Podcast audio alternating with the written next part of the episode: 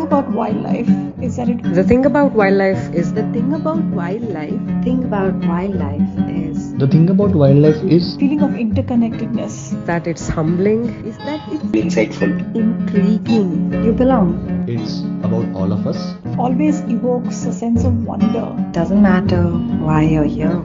That's the thing about wildlife.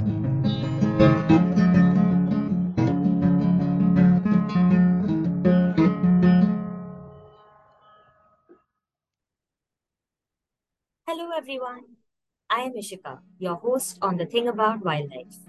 Welcome back to another in our Season three series that explores the Andaman and Nicobar Islands. Today I am in conversation with Doctor Sahir Advani, who is currently a postdoctoral researcher at the University of Maine. While he works at a larger global scale now, we dipped into his experiences from the pre-pandemic era for this episode, from when he conducted his doctoral work across the Andaman and Nicobar Islands. Sahir is interested in finding sustainable solutions to coral reef-associated fisheries and the export markets driving them. He has profiled the fisheries of these islands with a focus on grouper fisheries. His research spans avenues of marine biology, community-based research and conservation, and global economics. This was perhaps the perfect way to bring the podcast's incredible journey through this archipelago to a close, bringing the sea, land, and its people together. Here's the episode now, The Thing About Fisheries and Gifting Chickens. Hey Sahir, thanks so much for joining me on the podcast. It's lovely to see you. Hey Ishika, great to see you too. I'm really looking forward to this because I have a whole bunch of questions for you, which I feel we also haven't covered these topics before on the podcast. So I'm I'm very keen to know your thoughts on a whole lot of things related to the islands, of course, fisheries in general, and much more.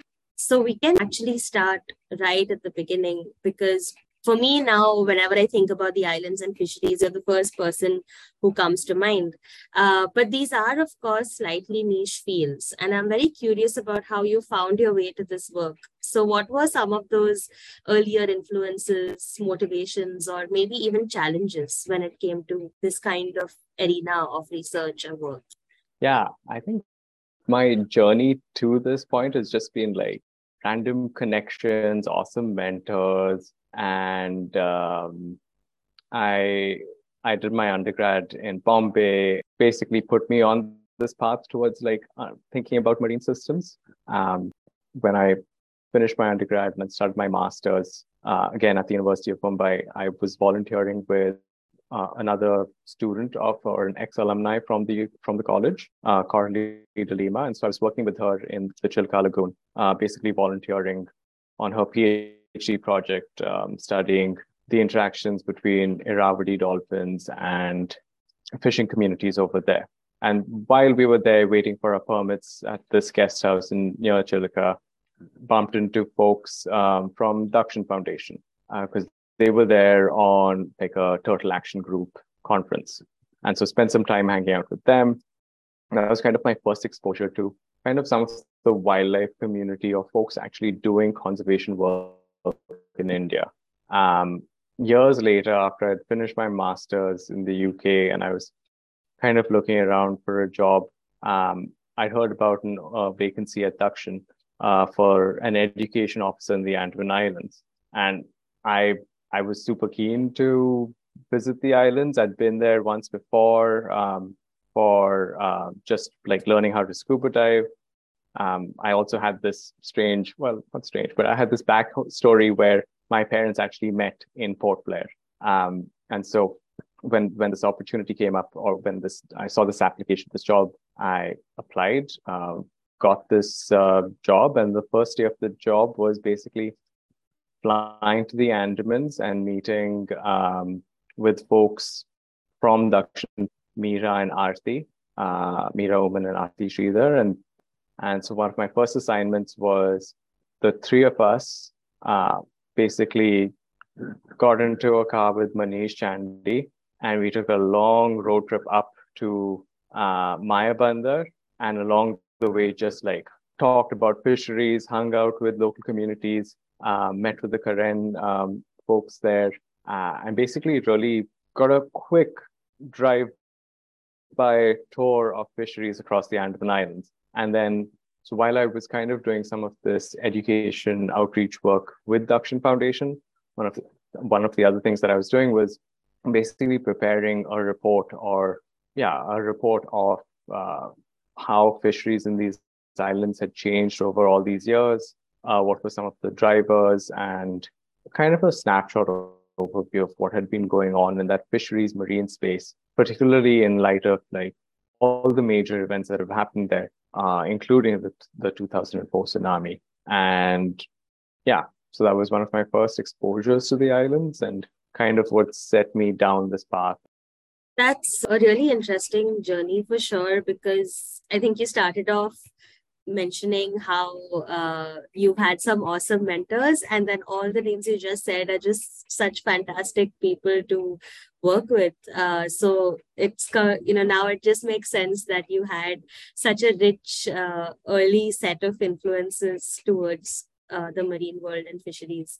So also maybe walk us through the chronology of all the work you've done over time in the Andaman and Nicobar Islands, because um, so this was new to me. I didn't realize that you actually began with more educational and outreach work, but I'm guessing that also gave you access to the social space of the islands more, perhaps. Um, since you were getting to interact with a lot of people uh, and perhaps also contributed to the things you wanted to ask questions about, because your work, of course, covers many avenues from coral reef, associated fisheries, you've done anthropological work, you've looked at culture, settlement histories, seafood supply chains. So what was the chronology of this? How, what led into the other?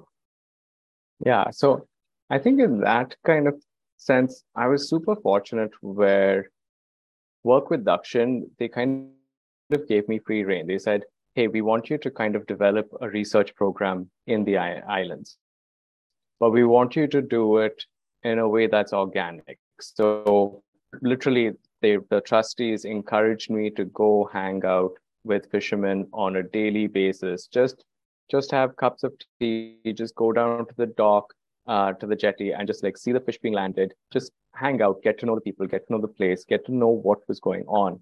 Um, And even that trip with Manish was also super informative now that I look back at it, because Manish had this awesome way of just like hanging out, just gelling with folks, like some person who we'd met for like five minutes ago. Like this guy was his lifelong friend, arm around his shoulder. Like these guys are chilling and chatting. Like they've been, like they've known each other for donkey's years. And so that kind of introduction was really helpful for me as someone who's been trained in marine ecology and like fishery science, um, to really get a sense of what social scientific research, ethnographic research could be, um, in a very embedded way. And so with Dakshin, when I had this freedom to kind of develop my own research program, and when I was kind of compiling this report, one of the other things that really stuck out to me was there was this really big commodity fishery for the leopard coral trout, which is this beautiful red um, colored grouper that's kind of an apex predator on coral reefs uh, in various parts of the world. Uh, but here in the Andaman Islands, it was considered a trash fish up to the late, the late nineties.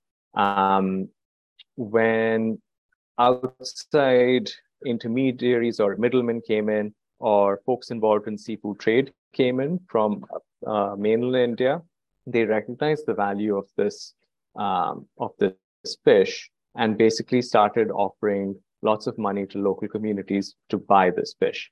Um, currently, this fish uh, at like peak uh, seasonal time, so the peak season for this fishery, it corresponds to the Lunar New Year, and price for this fish when I was kind when I was studying it would be sometimes ten to like fifteen times higher than the market price of just normal fish uh, sold in the market.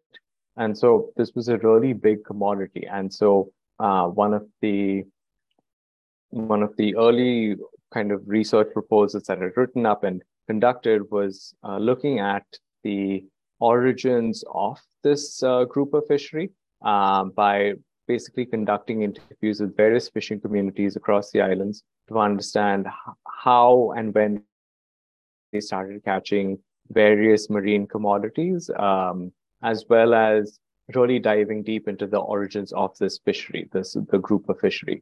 Uh, and thereafter, I conducted some other research with um, with support from the Ravi Sankaran Inlax Fellowship, and that research looked at uh, the basically the gonads of these fish, because what's really interesting about them is they're protogynous hermaphrodites. So they're born females first, and then after they reach a certain age or a certain size, uh, they turn into males.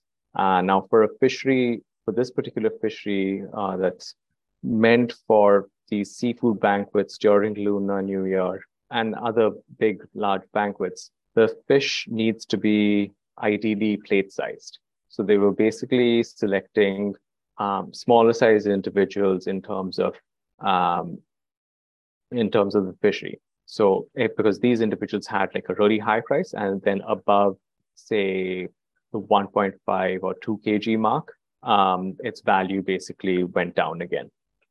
And so what this the Ravi Sankaran Fellowship was uh, research was trying to understand was, Um, at what stage do these um, groupers basically become uh, are reproductively active? At what stage in their life history do they potentially transition from female to male? Uh, unfortunately, that study was inconclusive because just the gonad samples that we were collecting, they weren't just needed to be modified a whole lot more. Um, but at the same time, what that fellowship also helped uh, ensure was that I was able to really dig into a lot of seafood trade data for the islands, um, particularly the um, seafood that was exported from the islands uh, via airplanes and via ships. Uh, and so uh, through that work, I was able to generate this. Now it's nearly a twenty year data set of fisheries uh, exports from the islands. And that data is extremely valuable to our understanding of how um, these markets have changed, how there are these various, um, yeah, how how there's competition within the various um, seafood sellers in the islands, and potentially what has been the state of fisheries and fish landings in these islands. Because in the absence of good uh, fisheries landings data, this export data, which is pretty meticulously recorded, that data can say speak volumes about uh, just the larger fisheries landings that are taking place. So that was one tangent that I followed.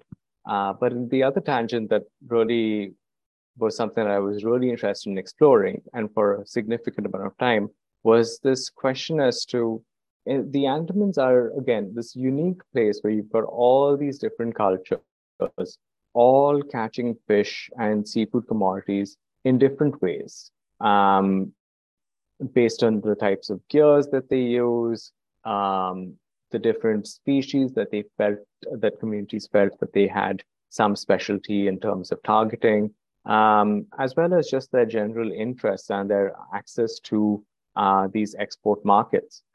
And so that was a question that I was really interested in, in exploring, that how do these communities interact with each other? What are their, potentially, how do they view marine ecosystems, or how do they value these marine ecosystems? And so that was something that I really wanted to explore. And that's what I ended up conducting my doctoral research on uh, from the University of British Columbia, where I explored just how these different communities, one, engaged in different commodity fisheries, but also how they valued marine ecosystems, Uh, the islands and fisheries, as well as how these uh, uh, these different values could have a role to play um, in the sustainability of how these communities engage uh, in fisheries in these islands. Wow, that just covers such a broad spectrum of many different fields, because of course there's a lot of uh, work with people and the social sciences there, but there's so much to do with just the ecology of these ecosystems and how they're so interconnected.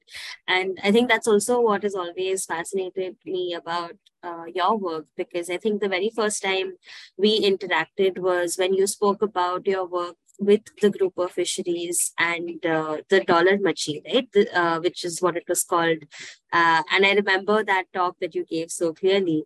Um, could you also tell us maybe a little bit about why it was called the dollar machi? And, um, and then maybe I'll come to my other questions.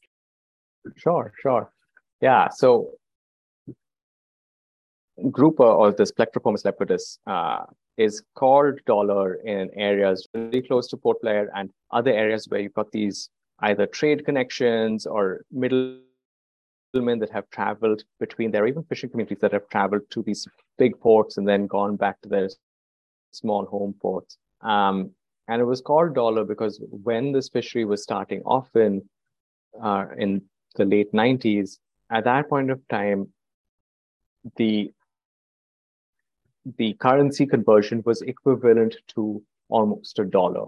And so to a middleman, to kind of encourage fishermen to catch this fish more, tried came up with this catchy name that, like, this fish is called dollar. It's going to get you lots of dollars. So catch me this fish. Um, and it's just been really fascinating for me. That was one of the first, my first PhD chapters was just exploring how different communities name different marine commodities. And uh, and I was really interested in understanding how they named dollar, but even just the the data that they, or just the, the questions that I asked regarding other fish species and the names that communities gave them was also super fascinating, because that also displayed various patterns in how communities related to these different um, fish species or marine species, as well as the fisheries Uh, that they were a part of. Yeah, I think this also very nicely illustrates this interconnectedness between uh, the more social science and the more natural science work that uh, we often tend to do, um, because we talk about how interconnected it all is and how we really can't separate these from the other. But I think your work actually highlights that in many ways. Um, are there any particular examples or themes that you have seen emerge through the work that you've done, where you can clearly see how one of uh, one factor, like say uh, the economy or the markets, like you just said, drive uh, certain factors that ultimately feed into the ecosystem or the marine sphere? Yes, there's definitely that in island systems or in isolated systems such as coral reef atolls, um, external markets, global markets, have a pretty disproportionate influence on the trajectories of fisheries over exploitation, the trajectories of different species being targeted, um, as well as just pressure on the reefs and additional, say, pollution and other, other negative drivers of coral reef fisheries and coral reef systems. But what, what fascinates me is that beyond just that very opaque or very easy to estimate, like this is the influence of markets or travel time to markets, there's this uncertain aspect of just markets don't just exist in isolation. There are obviously like people that bring these markets to these islands, or people that basically reinforce these connections or dilute these connections with these global international markets. And these seafood market intermediaries are really important drivers that I feel haven't really been considered enough in academic research. Uh, and that's something that I've been really interested in exploring some more. And so as part of my work, even not for my doctoral thesis, I really made it a point to understand the full uh, seafood value chain when I was conducting these interviews with coastal communities and fishing communities. And so I was really trying to understand beyond just the views and values of fishermen and fisherwomen, but also um, fish vendors, uh, as well as middlemen and seafood exporters, because understanding their motivations and the roles that they play in these somewhat complex value chains uh, is is a really important driver in terms of understanding just the different trajectories that islands, reef fisheries, or just reef fisheries in general can take. I think the fact that the interconnectedness is there in theory, but to actually see that happening and playing out uh, must have been really quite an experience. And uh, I can also kind of see why you had so many questions emerge over time as you were working, because clearly there are so many different threads that you can pull at, uh, both from the marine ecology side and also from the more social perspective. And I think one of the points that you hit upon, which uh, is so crucial, is that fisheries in general are perhaps one of the most dynamic economies or systems uh, that we have, uh, you know, whether you look at it from a people's livelihood perspective or also from a more research or academic perspective. And you, of course, have also spent a large portion of your time looking at how small-scale fishers operate.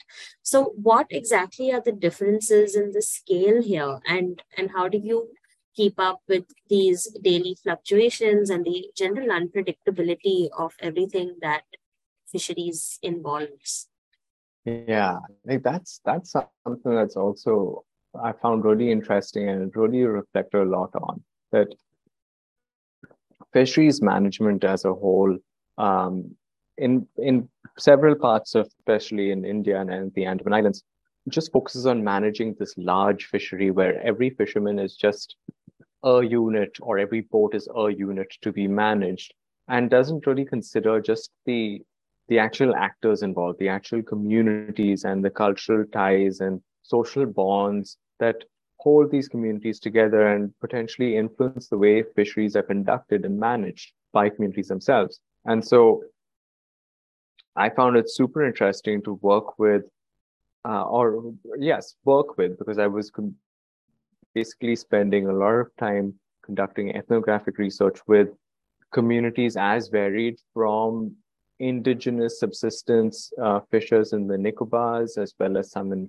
the Karen community, um to fishermen who'd be out fishing on a dungi every single day using just a simple hook and line, uh, but basically coming home every night uh, to their families, as well as then um, fishermen who'd be spending multiple days out at sea, uh, sometimes in really large boats with sophisticated fishing gear, um, depth sounders and um, and these large nets Uh, and longliners that that would basically call into port maybe once every month uh, and just offload like large volumes of their catch, all while sailing through the territories or the around the islands of these other communities and these other uh, indigenous groups uh, over there. So just the those just the the just the large variety and scale of fisheries technologies and com-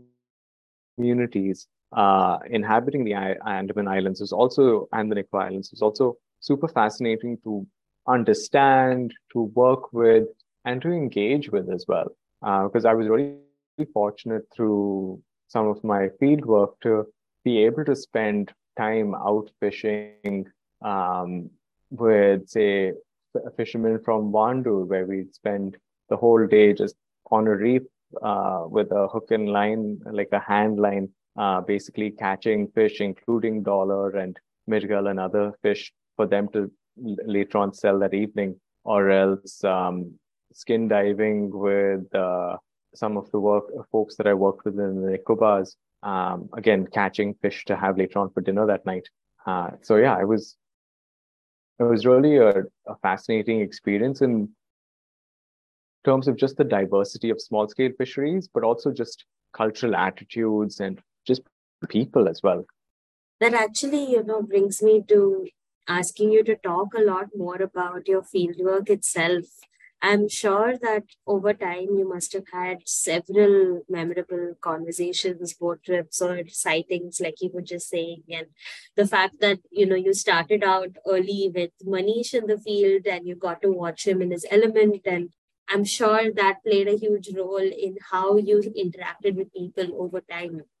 because I think even personally, I found that people like Manish and even you actually, because you were a part of my early influences when I was doing my master's work in the Nicobar, and seeing the this very nice organic way in which you interact with local communities and also just treat people with respect rather than as data points, and just come at research with that degree of humility and humanity.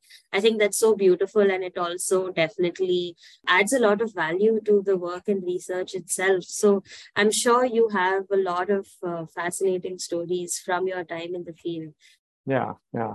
I have to say, like, Manish has been a really awesome guide. Not even a guide, just like an awesome person, a mentor, or yeah, person to kind of show the ropes, but very unofficially in terms of how to conduct good research. Um, so yeah, first Manish was the one who in, kind of introduced me to like working in uh, just the Andaman system generally, working with fishing communities over there with that quick, like I think it was a week long, that road trip that we did in the early days, and then just many conversations thereafter at Annette. Um, but then also I remember getting really, I hadn't got a chance or, or I didn't really have sound reasons to travel to the Nicobars uh, before starting my doctoral research. Um, and then when I did start my doctoral research and we were considering the different communities that I would, I should be considering uh, when asking these questions that I was asking my thesis, my folks suggest, you know, you should, if you're if you're trying to do this whole spectrum of like understanding how histories of settlement and uh, access to markets play a role in this in this hypothesis that you're testing, then you should consider some of the indigenous groups in the islands. And that's where I was like, okay, potentially let me see or consider what work with the Nicobars would be like. Uh, with work in the Nicobar Islands would be like, and working with the Nicob- various Nicobarese communities would be like. Uh, and I, I I was apprehensive about it in the uh, initially, because while while the Nicobars were this really exciting place that very few people got to go because of permits, et cetera, it was also a very alien culture to me, uh, and I have no idea how to conduct myself or what would be appropriate. So I remember like getting to Campbell Bay. And I think Manish was happened to be in town then, and he was making a trip to Little Nicobar. Uh, and so I tagged along with him. Uh, I didn't end up u- u- um, using Little Nicobar as a study site, but it was more me just tagging along with Manish to understand what life, uh, what working, what respectful research with indigenous communities in the islands could look like. And it was it was a fascinating experience. Like, Um, we were just welcomed very warmly to the uh, to the village. Uh, Manish basically had a lot of conversations with folks regarding Nipah plantations and other projects that he was doing. And I, um, I basically was a fly on the wall or just a happy guest hanging about, just absorbing life, absorbing sounds, absorbing like food and smells and. Um, It was it was a really magical trip, um, just in terms of exposing me to just some of the issues uh, that communities face. Because I think one a, a particular instance really stuck out to me, and it is something that I uh, continue to think about and consider in some of my uh, work later on. Is um, on one of those days when we were in Little Nicobar. We basically were visiting this other basti that was down the coast, basically on a part of uh, the island that had really experienced the force of uh, the tsunami. Um, and so there used to be a settlement there, uh, but now there was basically just one house. A lot of the beach north of that air settlement was just, it was just completely just these skeletons of trees just standing out because all of the ground beneath it was just Uh, waterlogged with um, salt water for several years. Um, and so while we were going to this one little Nicobari house that's on this small little corner of this island, just out there, there was this, um, a boat, a fishing boat from um, Campbell Bay, and they'd strewn out this long fishing net right in front of this, of this beach where, these, where this community lived. And uh, some of the folks on the boat were really upset. They were like, what the hell? This is like our area. Like, these guys aren't supposed to be fishing here. And they, they're just taking away our fish. And that was one of, and there were kids also on the boat. And I remember us like basically pulling up alongside this boat and everyone kind of just looking forlornly at the fish in the boat that's just being pulled in. Like uh, these men are just hauling hand over hand their nets in, uh, with this catch of fish. And I think we tra- ended up trading some of the fish that they caught and just like leaving them with like a stern warning. But that was my first exposure to just some of the, oh, that was not my first exposure, but that was a really, uh, uh, an instance that really stood out to me in terms of just the justice implications that are involved when fisheries management does not consider um, indigenous groups or subsistence groups in this larger idea of fisheries management, where fisheries are managed just for profit.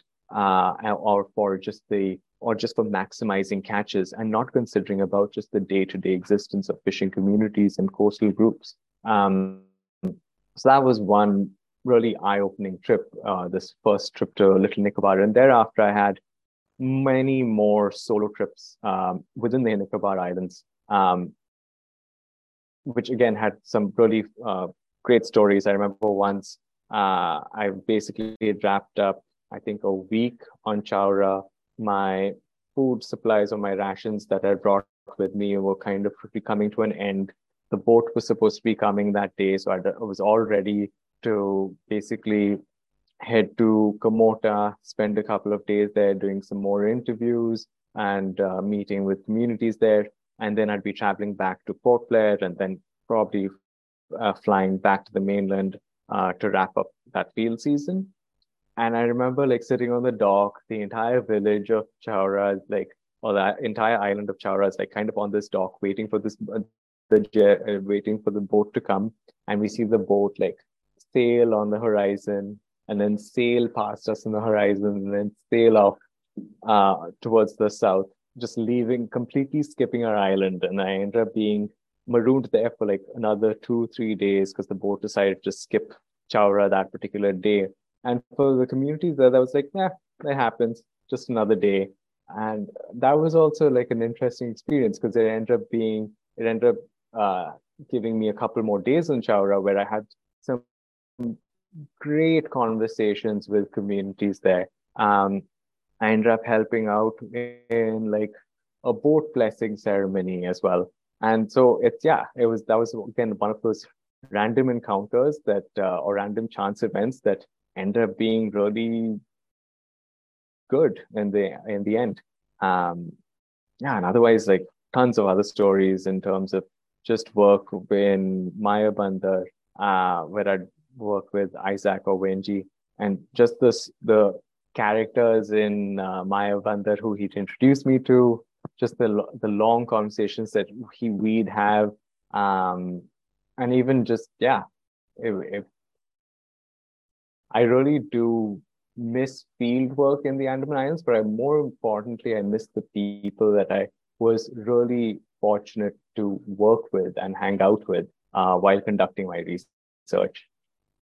Because that was the thing, like I also got to hang out with some other amazing researchers. Like in Mayabunder, Nitya would often uh, have some research ongoing. So I remember hanging out with Nitya and catching um, bullfrogs one night, and so we all of us just went out into this rice paddy field, and for I think a good three hours in the middle of the night we're all just jumping around catching bullfrogs um for Nitya's research.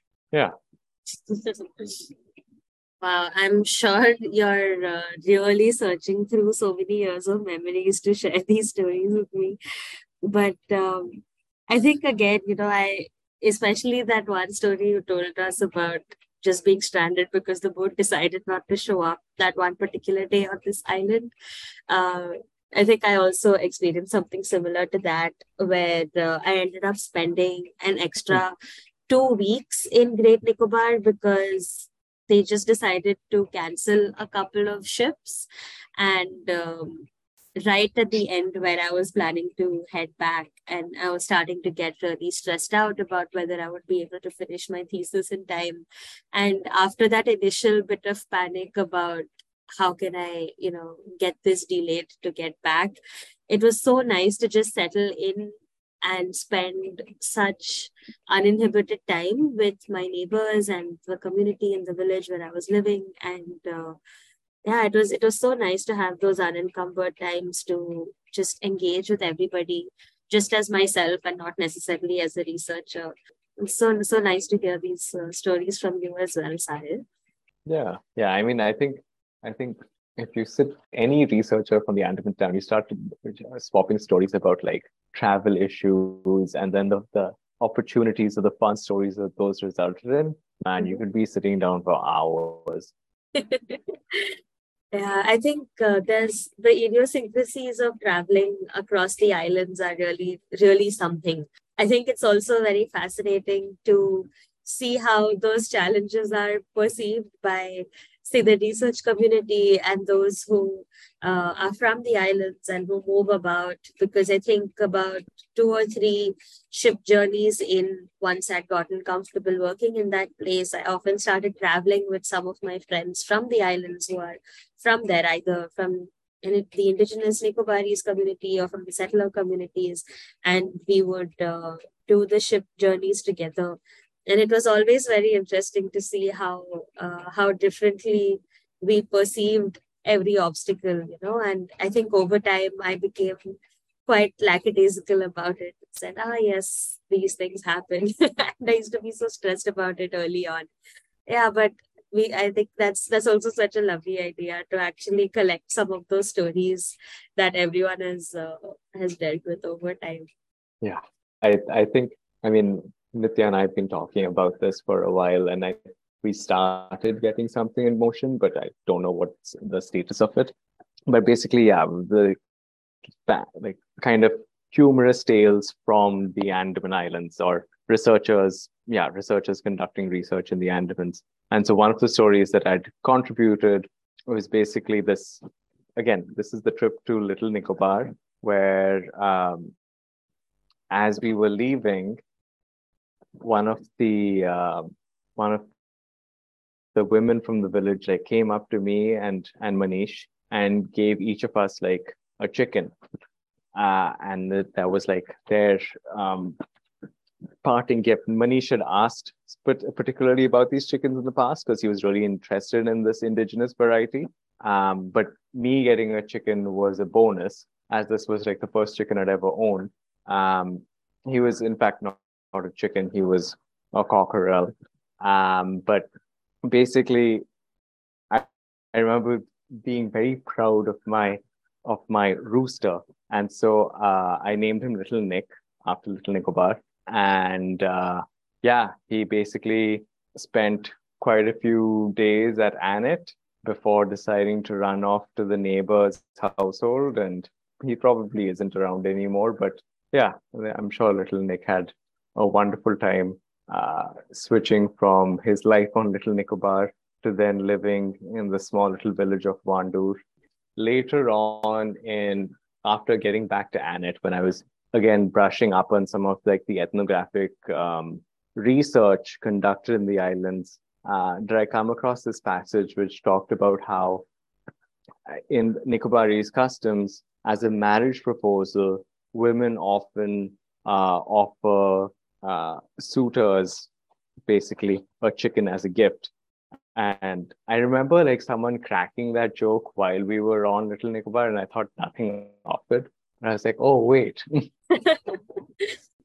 I, I remember Little Nick because I think uh, Little Nick was still around Annette when I visited uh, the Andamans for the very first time, and I vaguely remember Manish uh, mentioning how uh, Little Nick was a gift from one of the one of the travels. Uh, it's good to know the whole story. yeah, yeah. That way, that way, do you remember Gunda, the rooster in? Um, yes. Yeah. No. What was that? What was that basti called? Uh, was it Bara number? No, it was the last basti on the Campbell Bay Road, right? There was Shastri Nagar. There was, I think that was ah. the last, yeah, the last one. Maybe, yeah, yeah, probably Shastri Nagar. Yeah, yeah, yeah, sorry. Yeah. Yeah. Yeah. Ah, Gunda the rooster, terrifying people and chasing after that one kid at the bus stop. Oh my gosh, yes. There was another rooster uh, right at Galatia, which was even beyond all of the bastis, and uh, where there were just, was there just a forest outpost, which is uh, just on stilts. It's no, no real construction. And there's one rooster there with a small harem of hens that had completely terrorized every person who went there. And I think uh, since there was no other rooster to... Uh, I think, direct his aggression at or his territorial, uh, you know, instincts towards. He used to take it all out on people. So even the forest guards who were posted there for during the turtle nesting season, they used to be so terrified of him. But they also loved him very much, and they used to lovingly oh, feed yeah. him and take care of him. But uh, there were these sticks put out at every corner just in case you had to defend yourself immediately because he was so unpredictable. Oh, yeah, yeah, yeah, yeah. I'm confusing. I'm confusing story. Yeah, yeah, yeah. No, I was talking about that one. Yeah, yeah. that that rooster, that Kunda. Yeah. Oh, what a what a guy. And I, I clearly remember there was um, there was one particular Nicobar megapod that used to visit that uh, the forest outpost over there and sometimes uh, sneak food from this rooster, and. Uh, I remember oh, wow. the, the guards used to say that uh, there is normal murgi and there's jungly murgi, which is the megapod, and how they used to go after the same kind of food.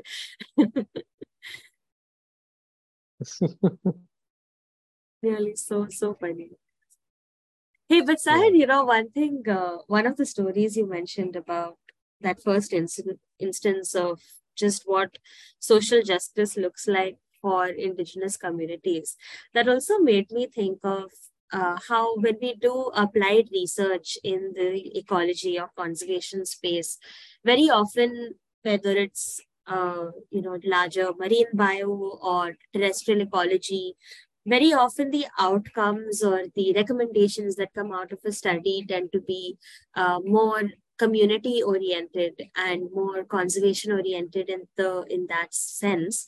But very often, fisheries outcomes tend to be more directed towards policy. Why do you think that is? And is that really the right way to go? Or is there like a gap we are missing? Yeah. I mean, I think that goes, like, there's this famous, like, saying, like, fishery science is managing people, uh, and potentially, and, and then there's this other thing, which is fishery science is managing fish stocks. Uh, but potentially, I feel like what both of them are missing is that fishery science is kind of un- about understanding fish stocks and understanding people, rather than this very top-down, like, this is how things have to be managed.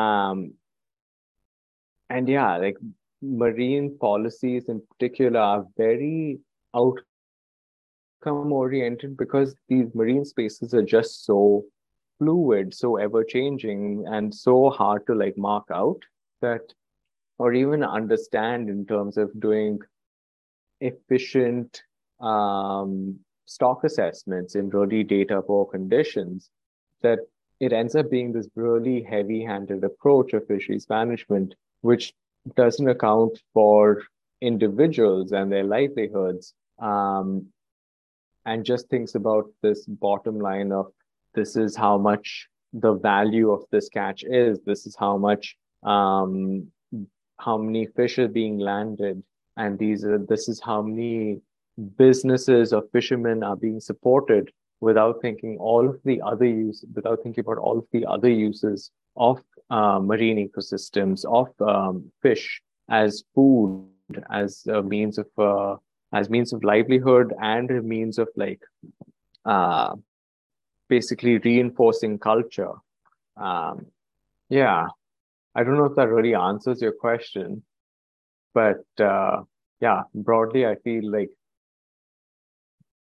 yeah, marine policy is not very, or fisheries management is not very human-centric, uh, especially in like the, in a lot of global um, contexts, especially developing country contexts. Yeah, I think that that definitely does make sense. And I mean, it is a difficult question, and I'm sure there's no one-size-fits-all answer. But I'm guessing that also plays a huge role in island systems, where when we talk about things at a policy level, it tends to be, like you're saying, these much larger top-down initiatives or statements of management, rather than really looking at things which are happening on a smaller scale, like they do on places like Great Nicobar, Little Nicobar, with populations, you know, under ten thousand, um, where maybe we don't pay as much attention to the needs of, say, a thousand human population strong indigenous Nicobarese community and exactly what they need, or even what kind of rules they govern themselves by internally within their communities. So how does that really play out uh, for these smaller systems and smaller scale fisheries? Yeah, I mean, so if you were to take a blue justice lens, or this, just a justice lens in this case, um, ultimately justice are three dimensions, right? So there's procedural justice, distributive justice, and um, recognition justice. So I might be forgetting the third one. But basically, in specifically in this recognitional justice kind of a space, recognizing that there are systemic inequities um, that prevent communities from having an equal voice in how things ought to be and how fisheries ought to be managed um, is bad, uh, where, where, the, where these communities have no voice. And so a system that's just would be would recognize these diverse voices and give them equal weighting, if not more, um, when it recognizes just the systemic inequities that these communities face. So for my work, especially considering like the values of fishing communities across these islands, uh, where you had just this spectrum of like indigenous groups to full on commercial um, uh, fishermen, there needs to be this recognition of all these different layers of intersectionality, and then the, the ways that um, injustices play out Uh, or inequities arise based on the systems that these people are a part of. And for there to be just fisheries management, there needs to be that the, this value-related research needs to be translated in a way that is uh, that is just, that recognizes these uh, inequities, that um, develops procedures to address them, um, and that is distributive in how it uh, ensures that this justice occurs. That's such an important aspect, because I almost never read or hear of anyone talking about it from a justice point of view at all. Uh, and I guess that's also because in order to look at it as justice, you need to really think about it from the people's perspective and what it actually means for them in their lives. So um, I think if if that happens, that is definitely a step in the right direction. But I can see from what you're saying that there are so many challenges associated with actually bringing it down to that level.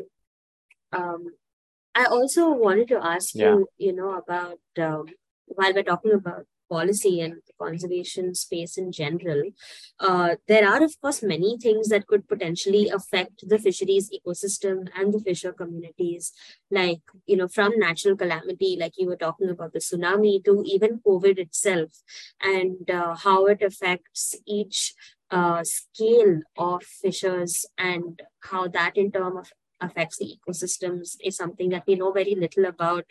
And uh, we only know that there are these impacts, but how ex- how they exactly manifest is not something we seem to have a very good grasp on. Uh, but I know that you've recently uh, gone into that space a little bit to understand how some of these factors can influence uh, uh, these fishers as well. So, so what have your findings been, and, and what kind of space are we looking at in terms of the unpredictability there? Yeah. One of the things that I kind of conducted some research on, particularly when I was producing that profile of fisheries in the Andamans, was the post-tsunami effects of um, basically redevelopment or building back, um, where there was this heavy emphasis on basically giving aid without really considering the ground realities or what the previous picture looked like. So overnight, uh, in efforts to basically distribute aid really fast, um, communities that were closer to, say, central ports, so mostly places in South Andaman, uh, basically fishing communities there were, every person who had a valid fishing license was eligible to get, receive a fiberglass boat in the form of aid. Um, several fishermen received uh, G P S's as well. And again, there was no training offered in terms of how to operate G P S's. Um, there was no consideration as to how, just what effect this, uh, this doubling of the fleet over, over the span of a year, uh, what im- impacts that would have on reef systems, and as well as on local community dynamics, because what ended up happening was that you had a lot of these boats with very few people to fish on them, and so more migrant workers or seasonal fishermen from the and from the mainland were basically called over to participate in seasonal fisheries uh, in the years following the tsunami, uh, just because you had all these boats with very few people to crew them. Um, and so that was one of the considerations that I don't think some of the really well-intentioned aid efforts uh, in the aftermath of the tsunami really considered. And that's something that, that I think it didn't really play out that way uh, with COVID, but something that happened was that um, fisheries in the early days uh, of the COVID lockdown in the Andamans were not really considered as essential services. And so they ended up getting um, shut down pretty fast, uh, and with not a lot of communication going on as to when things would open up again or even what was happening. So in the months prior to that, uh, this would be again February, March of twenty twenty, when the Lunar New Year was happening. Because of the impacts um, on, say, mass gatherings in China, uh, Lunar New Year was pretty bad, and the market prices for the dollar fishery were p- pretty low that year. And, and so a lot of communities in the islands were, were suffering the consequences of these failed markets that they were very tied into and dependent on as a seasonal bump in uh, basically income. And then again, so then when the lockdowns happened, that was another knock-on effect in terms of just the conditions that communities found themselves in, where there were these overnight lockdowns imposed. Uh, potentially there was a shortage of food or rations, uh, and not many people, many um, crew members from different households all congregating on the same boat to go fishing. And again, this was communities' access to food for themselves uh, that was basically being um, curtailed.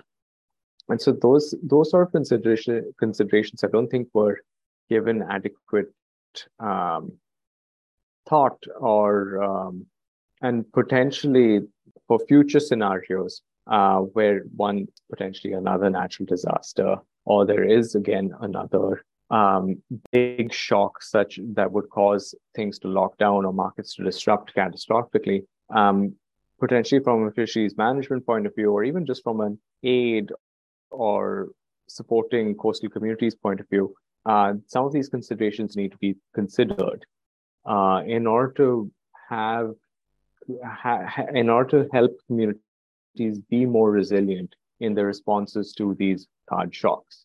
Um, and so I was, some of this research was done uh, in large part, like I, I was, I was in Canada when when the pandemic started. And so I was very fortunate to still have some connections with communities um, in the Andamans, but also um, con- many awesome conversations with folks from Dakshin Foundation who are on the ground helping communities um, adapt and respond to the, the lockdowns and the pandemic. And so um, those conversations were really influential in helping me understand what was going on in the Andaman Islands. But uh, they also helped me kind of parallel those questions with stuff that I was seeing here in Canada with um, a community-supported fishery that I used to work with part-time and um, still had close ties with, where they basically had kind of the polar opposite uh, um, experience of the pandemic, where um, they were very early on considered an essential service and so were allowed to function. Uh, they had adequate access to capital. Uh, they had adequate access to uh, basically adapt in terms of all of the infrastructure that they had available. So they could pivot easily to, say, home deliveries. Um, and they also were not tied into these global markets. They had a very local market. And so a strong, say, membership base or even community that relied on them for food uh, and seafood.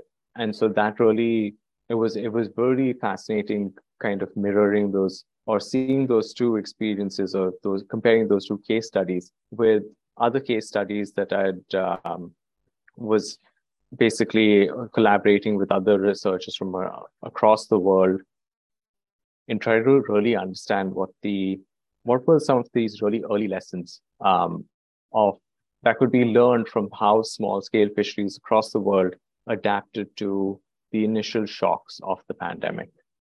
That's a lot of insight to have gained, for sure. And it's always really sad to hear about how the what the local effects were of the larger lockdowns. And because a lot of this, a lot of the rules and guidelines that were suddenly placed uh, didn't affect urban populations as much, and especially not in the metros. And like you were saying, it was much easier to pivot and, you know, just figure out quick adaptations to it. But it uh, really is a lot harder at the smaller scales, uh, especially when uh, things like fishing is not only for the economic profits, but actually for subsist- subsistence. So, um, what do you think about a lot of, you know, even the large scale infrastructure that is coming in? Do you think that would also act like one of these larger shock factors for the uh, the entire fisheries ecosystem? Or do you think that that is not as significant as something like COVID or the tsunami was?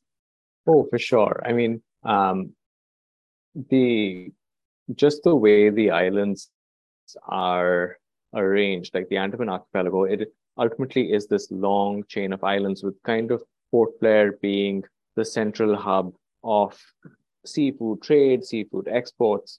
And so that kind of is where the majority of,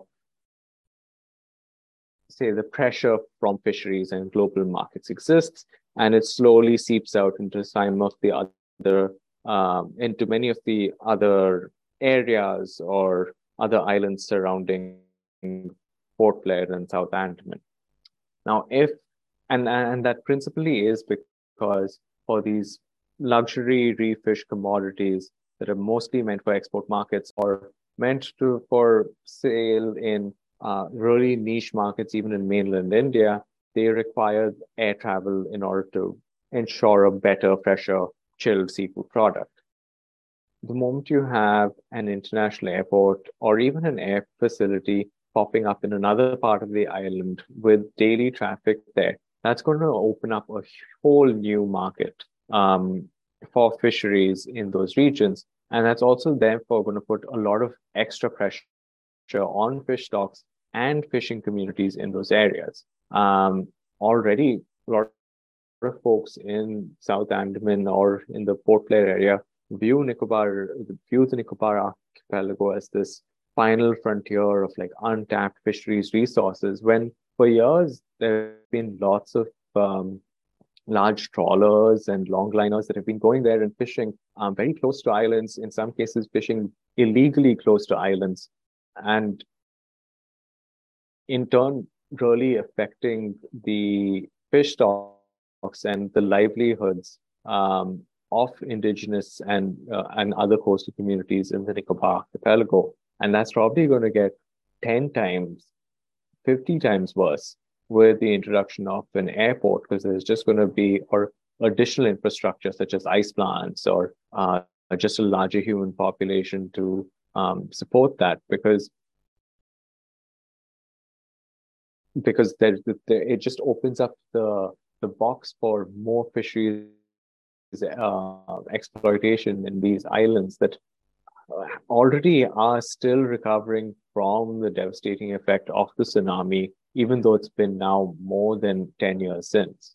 Yeah, that really gives us a lot to think about, because we have been perhaps talking about the consequences of this incoming development from a few species perspectives or a few habitat perspectives, but just the cascading effects of it and how this is going to affect every aspect of both people's lives and the various associated ecosystems is something we haven't, uh, I think, fully understood, and we haven't fully articulated to, I think, the general public or even uh, those concerned with the incoming development. So um, thanks for bringing that perspective in as well, because I don't think I've ever read or heard anyone talking about that.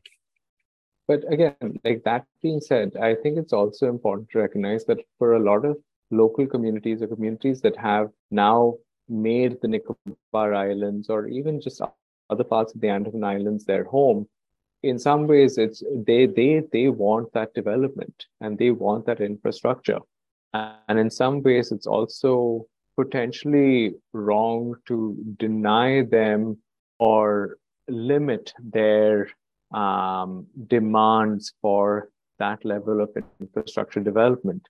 Um, so I feel there needs to be more dialogue, more discourse, or more conversation about what's possible. And again, learning from these past mistakes or learning from um, responses or the outcomes of previous shocks could help navigate a way that takes account of both sides of the story and kind of parts, uh, charts out like a middle path in terms of development that that balances uh, conservation as well as other aspects of sustainability, so economic and social. Yeah, no, absolutely. Because, I mean, development is clearly required in many of these places. And of course, uh, saying that it shouldn't be there at all is uh, is really easy for us to say. We're so far away from everything that's happening, but perhaps it's more about just the nature of it and the scale of it and the fact that none of um, the local voices or needs have really been taken into consideration before putting out these plans. That is the real problem here. So, um, so yeah, definitely what you're saying mm-hmm. makes uh, makes a lot of sense. Uh, also now, you know, moving closer to present day, where just before we hit record, you were telling me about how you're doing some very fascinating work with fisheries across uh, America right now. And uh, it's it seems like you've gone from working in the Andamans and Nicobars, where uh, you spent a lot of time with smaller scale fishers, with individuals, with understanding what is happening in tighter circles and really disentangling the nuance there, looking at how history, culture, economics, markets, and of course the um, marine ecosystem as a whole, how all of those things kind of play in. And now you are also doing something at a much, much larger scale. So what has that shift been like for you? And are you particularly partial to either one? Hmm. Huh, that, that's an interesting question. Uh, I quite... The, the shift has been really interesting and amazing, because I did not expect myself to be doing conducting a survey at this scale. So as a background, um, I'm basically helping co-lead a national survey of um, commercial fishermen in the U S who are engaged in local and direct seafood sales.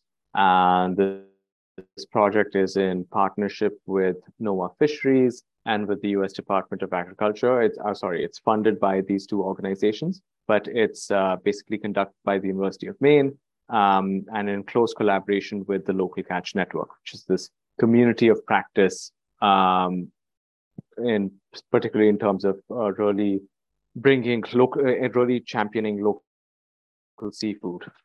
And so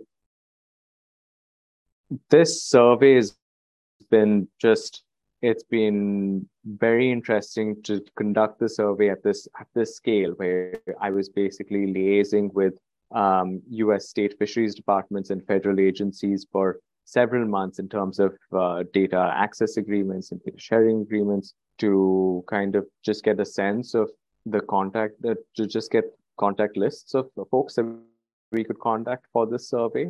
Um, and then really spending time conducting focus groups with community, uh, with Uh, folks involved in the direct seafood sector to understand how they were framing some of their um, their terminologies or their business practices uh, to ultimately develop this national survey that's now going out to nearly seven thousand folks.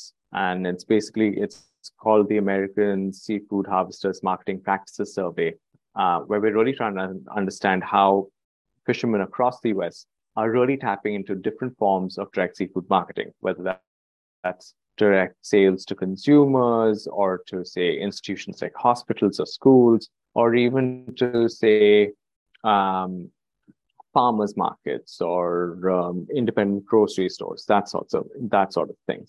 Um, so yeah, it's, it's a really interesting project where it's this, it's this really large space where we're conduct, where we're trying to conduct research across these different contexts, um, but really trying to ask a very st structured, focused set of questions in the form of the survey.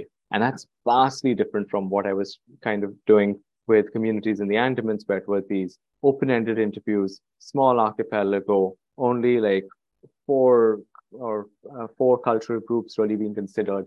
Uh, so yeah, it, yes, it has been this really different like shift uh, in how I've been considering research, but it's also been interesting because I think if I was to say, like, if you were to ask me about like a common thread that connects the two, that would be the role of these, um, the role of like, yeah, direct seafood into, uh, or direct seafood or say seafood market intermediaries, because I feel like anyone involved in seafood sales, um, beyond, say, just a fisherman, um, that person plays a really important role in, one, connecting fishing groups uh, or fishing communities with consumers.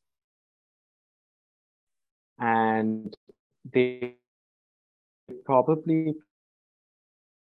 play a really disproportionately either. Uh, so I've been really fascinated with trying to understand just how seafood market intermediaries work.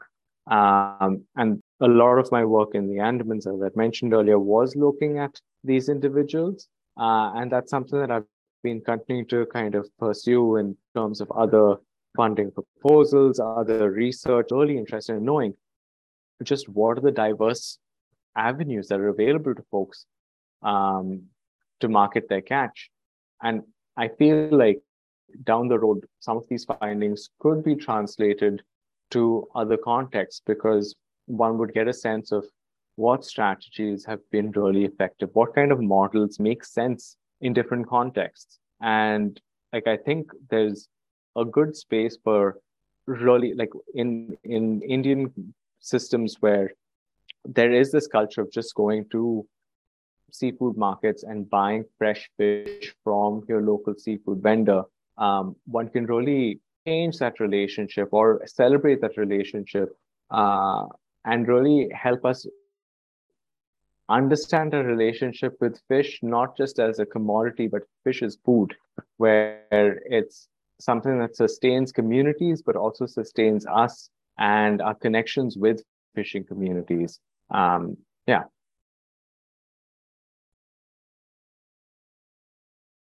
Wow, there's really so much to learn and unpack here. And I'm really excited about the fact that you're also looking at the consumer side of things now, uh, since I don't think you had uh, much of an opportunity to do that earlier.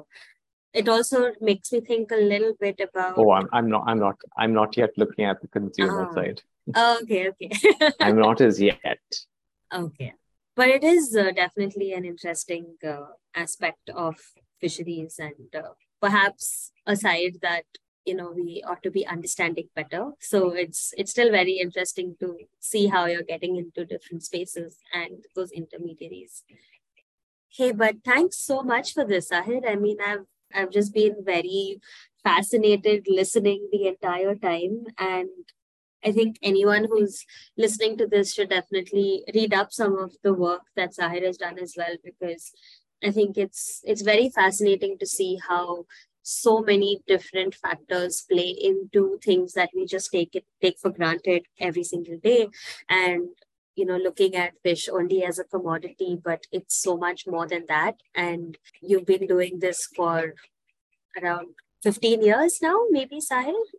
Uh, How, yeah, did, yeah, yeah, yeah, yeah. Closing in on fifteen years. Yeah, no, not yeah. a couple of decades. Right. Yeah, fifteen years. But, you know, it feels like you're still uh, find discovering so many new factors, whether it's in the islands or where you are based currently. So, I mean, clearly it's indicative of uh, the fact that we have a lot more to learn. But I think everything that we do know from your work is just is, is quite thrilling. So thanks so much for sharing uh, about your journey and all of the field stories, and just a lot of information about the fishers in the Andamans. So thanks so much for that. Yeah, thanks so much for having me on the show, Ishika. Like, I've I've really enjoyed listening to the uh, the podcast series, because it's been so nice just hearing folks' voices again and just hearing their stories that they have to share. Um, yeah, it was it, in preparation for this call. It was kind of nice just. just listening to other folks' uh, podcasts as well. Oh, I'm so, so glad. Yeah. yeah, I look forward to seeing what future seasons of The Thing About Wildlife look like or sound, oh, thanks. sound like. Thanks, thanks so much, Sahir. It really means a lot, and uh, I'm really excited as well. And even this uh, this episode, this recording with you has been so nice, because I think you also referenced so many people I've had the opportunity to talk to on the podcast and also interact with, uh, you know, in real life. And these are just such, uh, it's such a beautiful collection of people.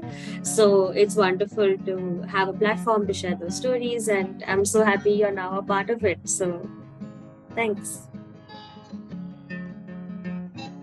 We've now drawn to a bittersweet end to this Andaman and Nicobar series. What a journey it's been. We've traveled its geographical expanse north to south and also learned about a plethora of fascinating rare species, several found nowhere else.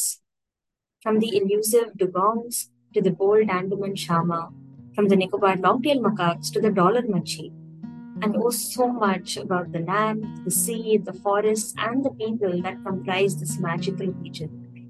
Thank you for joining us through these incredible conversations. The Thing About Wildlife will be back with a couple of exciting collaborative episodes that explores how local communities in the Himalayas have been adapting to climate change, in partnership with India and Bharat Together and the Sydney Environmental Institute. And shortly after that, with Season four, where we'll have a collection of more conversations from the diverse minds of Indian wildlifers. Stay tuned for more. Thanks for listening.